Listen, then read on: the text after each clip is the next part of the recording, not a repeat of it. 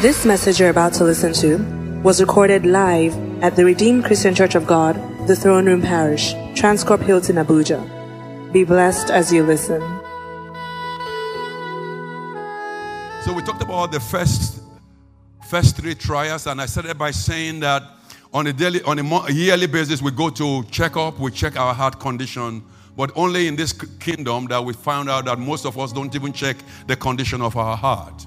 The condition of our heart is very, very important. What indicates what your life is, is the condition of your heart. If the heart is corrupt, guess what? The whole life will be corrupt. And the Bible talks about the heart, that the heart of man is wicked and deceitful. And that's the reason why we must constantly put the heart on trial. Amen. Because the heart of man is wicked and is deceitful. Your heart can deceive you. It is only God that puts the reign of the heart to trial. And it does that through the word of God. And that's why Paul admonishing us in First, Second Corinthians chapter thirteen, verse number five. It says, examine yourself. What it's saying in essence is that put your hearts to trial. Examine the thoughts that comes out of your heart. Examine the condition of your heart. Because the condition of your heart is what actually signifies the, the life, your spiritual life. Your spiritual life is actually connected to the condition of your heart. If the heart is mad, if the heart is corrupt, that life will be corrupt. And the worst of it all is that you can have a, a defect heart and not know it. One of the most killer disease in America is heart disease. Because you cannot, you, sometimes you have a defected heart and you will not know. It's the same spiritually. Because the heart is wicked, deceitful. And it's very important that we put your heart on trial. In fact, the psalmist, David, the man after God's heart, one of the key things that he does on a regular basis, that what that's what made him man after God's heart, is that he constantly puts his heart on trial. He says, God, examine me. You always hear, the psalmist says, examine me. Search my rein. Search my heart. Know me, oh God. I'm not hidden from you. I'm exposed to you. And that's the reason why every time you see David fall into one sin or the other, you've never seen David commit the same sin twice. Never recorded that David committed the same sin. Yes, he's a sinner. Yes, he did evil, but he never repeats it. You know why? He's constantly putting his heart on trial. He asks himself, what was my, what was the condition of my life when I fell into that sin? And guess what? The next time he comes, he knows how to protect himself from that sin. So it's very key that we put our heart on trial. We live in the very last days. We live in the very last days.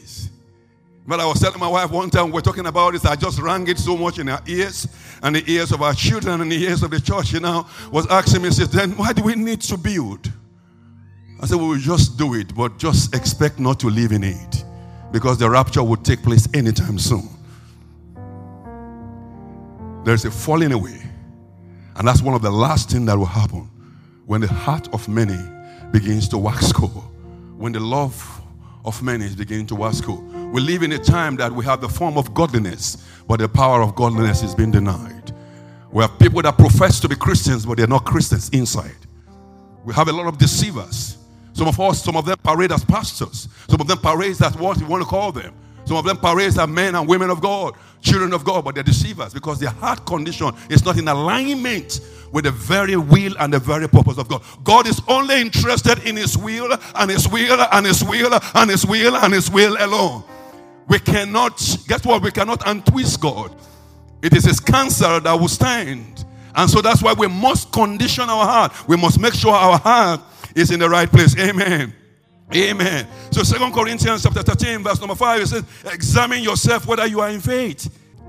Luke chapter eighteen, verse number eight b. It says, nevertheless, the Son of Man, when the Son of Man comes, will He find faith on earth? And so we talked about the, the seven questions you must ask in trying your heart. The first one is, when you are left alone, when you are not doing anything, when you are just in, in by yourself, what is your thought?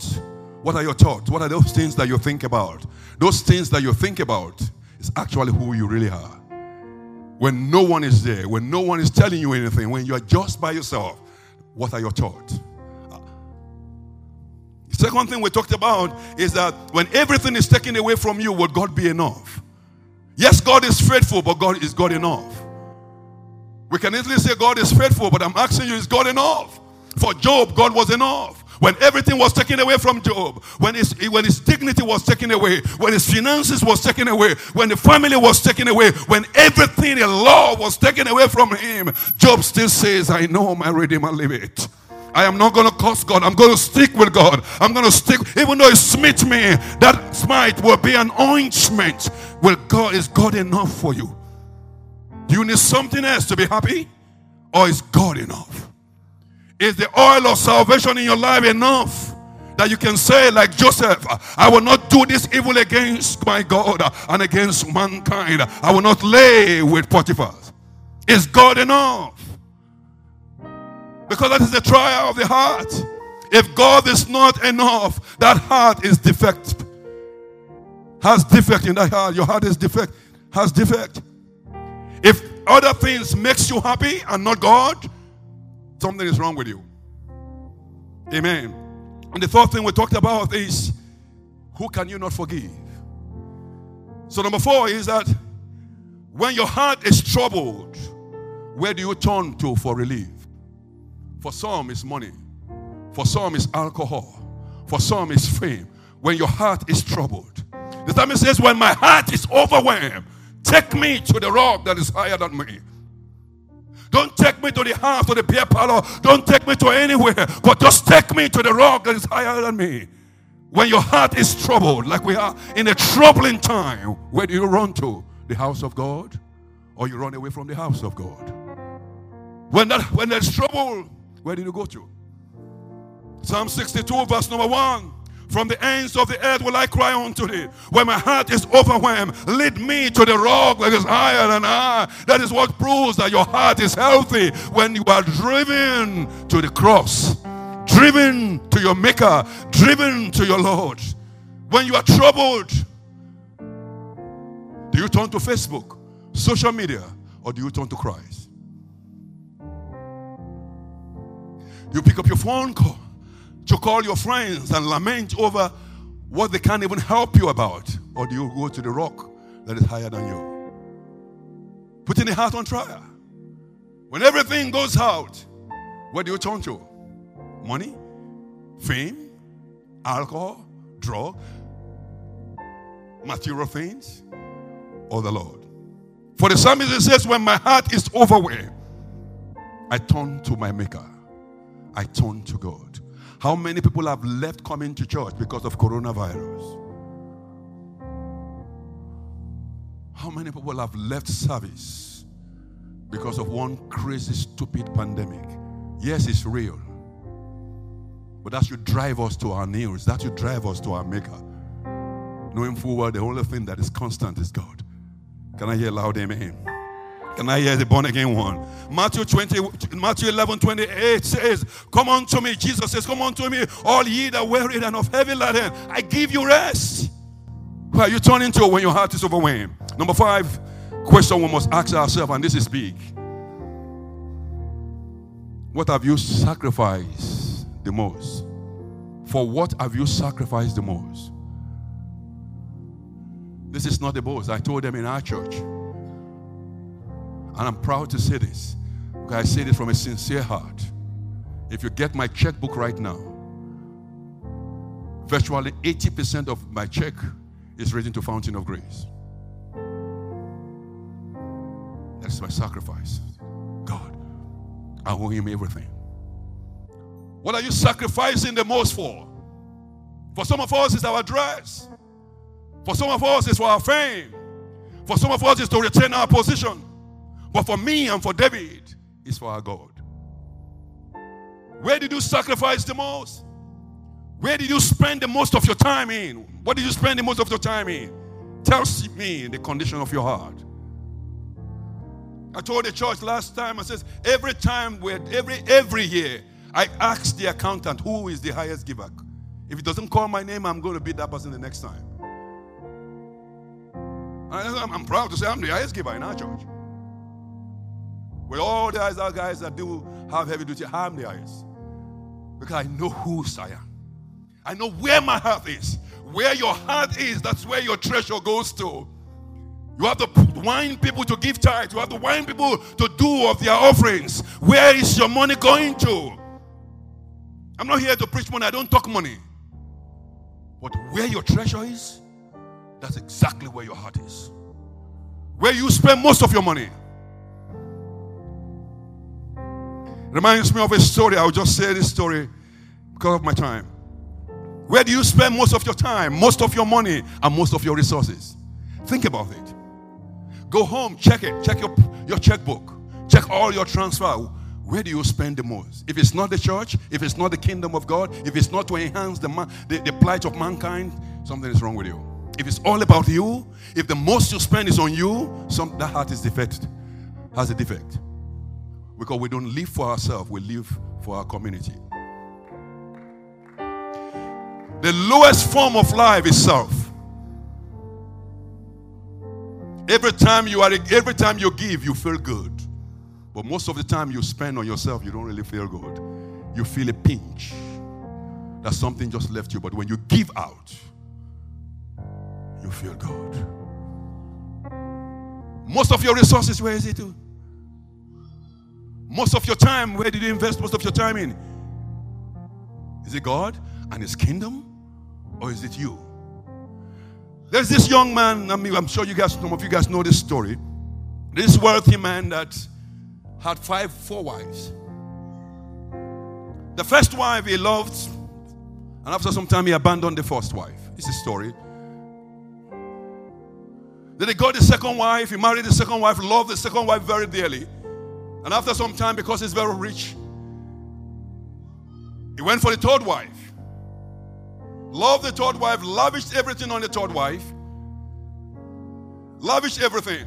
And that was not enough. He says, I still need space. I have space for more. He went for the fourth wife and he married the fourth wife and gave the fourth wife everything. Spoiled the fourth wife. And so a day came and the doctor told him, you have just few years, few weeks to live, or few we- few days to live. This young rich man that have lavished everything on his wives called the fourth wife and says, will you die with me? And that fourth wife looked at him and says, no, I will not die with you. But I will do something. I will help make a befitting funeral for you. He looked at that wife and she walked away.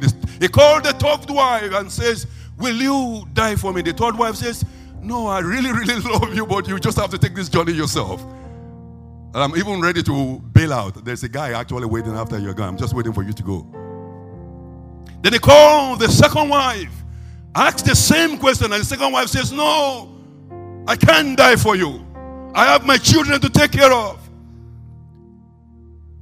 And this guy was left with a wife that he actually paid less attention to, the first wife. And he says, will you die with me? The first wife looked at him and he says, yes, I'll die with you. You are that man that have four wives. For some of us, our first wife is our soul. And that's the one we never treat well.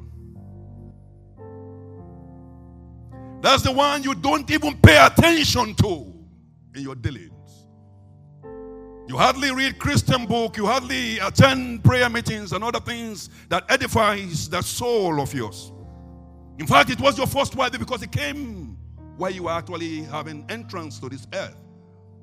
The second wife is what we call your family. You came in contact with your family. Guess what? They will never die with you.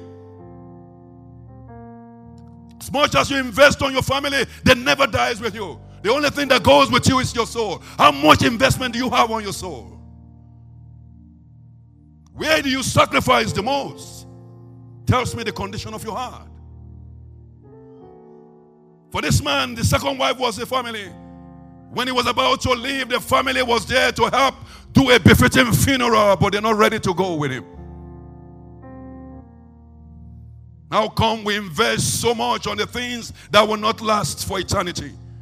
How come we spend so much time and resources and money on things that would one day will not be there anymore. In fact, somebody, one of my pastor friends speaking on my mom's um, service of song says, uh, when you, when you, when you, the, when the body decays, as big as this body is, when it decays, it cannot even fill a, a, a very small plate. The sand of The sun, this thing you are seeing is sun. When you melt it or when it decays, it's not going to fill a bucket.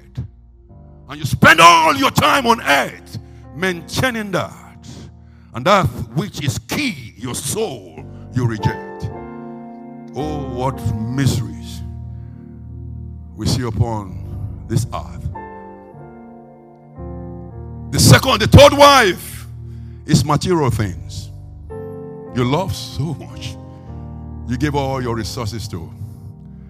When you go, they will be here.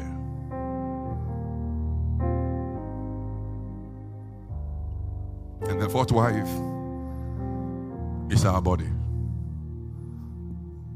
We leave this behind. The only thing that you go with is your soul. What investment are you having on your soul? What occupies your day? Do you enrich this soul of yours, which is the front for the heart? The heart expresses itself through our soul. When the soul is healthy, or when the heart is healthy, the soul flourishes. Amen. Okay. All right. The, third, the sixth question we must ask in putting our heart on trial, well, over time, I'm just going to rush through this, is your relationship with God. Is it burdensome? Coming to church, is it a duty? Do you see coming to church or serving as a duty? Or do you see it as an act, an act of worship? You say like psalmist, I'm glad when they say, let us go. I can't wait to come to Throne Room. I can't wait to come to church. I can't wait to be taught the word of God. I can't wait to lift up holy hands to worship my King. I cannot wait. Is serving God burdensome to you? Did you see it as a duty? Or are you serving God voluntarily with love? For some, it's a duty. I'm coming because I don't want anyone to call me. I say, where are you? I'm giving because I just have to give. Do you see it? Is there, your relationship with God burdensome? Amen. First John chapter three, chapter five, verse number three. Loving God means keeping the commandment, and his commandments are not burdensome. His commandments are not burdensome. John writing says, loving God is keeping his commandment, and his commandments are not burdensome. Psalm twenty-seven, verse number four. One thing have I desired of the Lord, and that which I seek after, that I may dwell in the house of the Lord all the days of my life, to behold the beauty of the Lord and to inquire of his temple. That is my desire. That is my relation. It's not a burden. It's not a duty. It's just what I want to do. It's a desire of mine. I long to be in the house of God. I long to pray. I long to worship. I'm glad when they say, let us come. That's what the psalmist is saying here. It's not a duty. I'm just one. I, I'd rather become a gatekeeper in the house of God. Just make me a gatekeeper. I just want to be there. I just want to be where the Lord is. Is that the condition of your heart? Or you're coming to church and you see it as a duty to your pastor. I'm just helping. Or do you see it as a, a thing that you do to your God? You're cherishing it. You're loving it. I'm glad when they say, let us go to serve. And the seventh thing you must ask is, what is your plan for eternity? That's the seventh thing you must ask your heart. Are you prepared for eternity? If death was to knock now, will you be ready? If the rapture was to take place now, how ready are you? How prepared are you? How pure is your heart? How is your heart? The scripture record is appointed unto man once to die. Who will die? How ready are you to meet your Maker? How right is their heart? Put your heart on trial, because Jesus is coming soon. We will see him just as he is. The Bible says the trump of God will rise, will sound. We which are alive not dead in sin, alive in righteousness, shall be caught up to meet the Lord in the air. How ready are you? Now, if you've not given your life to Christ, it's an opportunity for you to give your life to Christ. That's the beginning of everything. I admonish you, I compel you, I beg of you, give your life to Christ. Be reconciled to Christ. And if you've been if you've been playing church, it's not time for play church. It's time to be a disciple. And disciple is a disciplined follower of Christ. It's a disciplined follower of Christ. And my prayer is that if the rapture takes place before I come back here again, I'll see you all in heaven, where we'll part no more. God bless you. We believe you have been blessed by this message. To download this message, please visit our podcast at The Throne Room on your handheld device or computer. For any inquiries, call zero eight zero eight seven zero zero zero zero zero four or visit the Life Center at number twenty Colorado Close off Thames Street, Maitama, Abuja. You can also visit our website, w w w dot r c c g throne room dot org.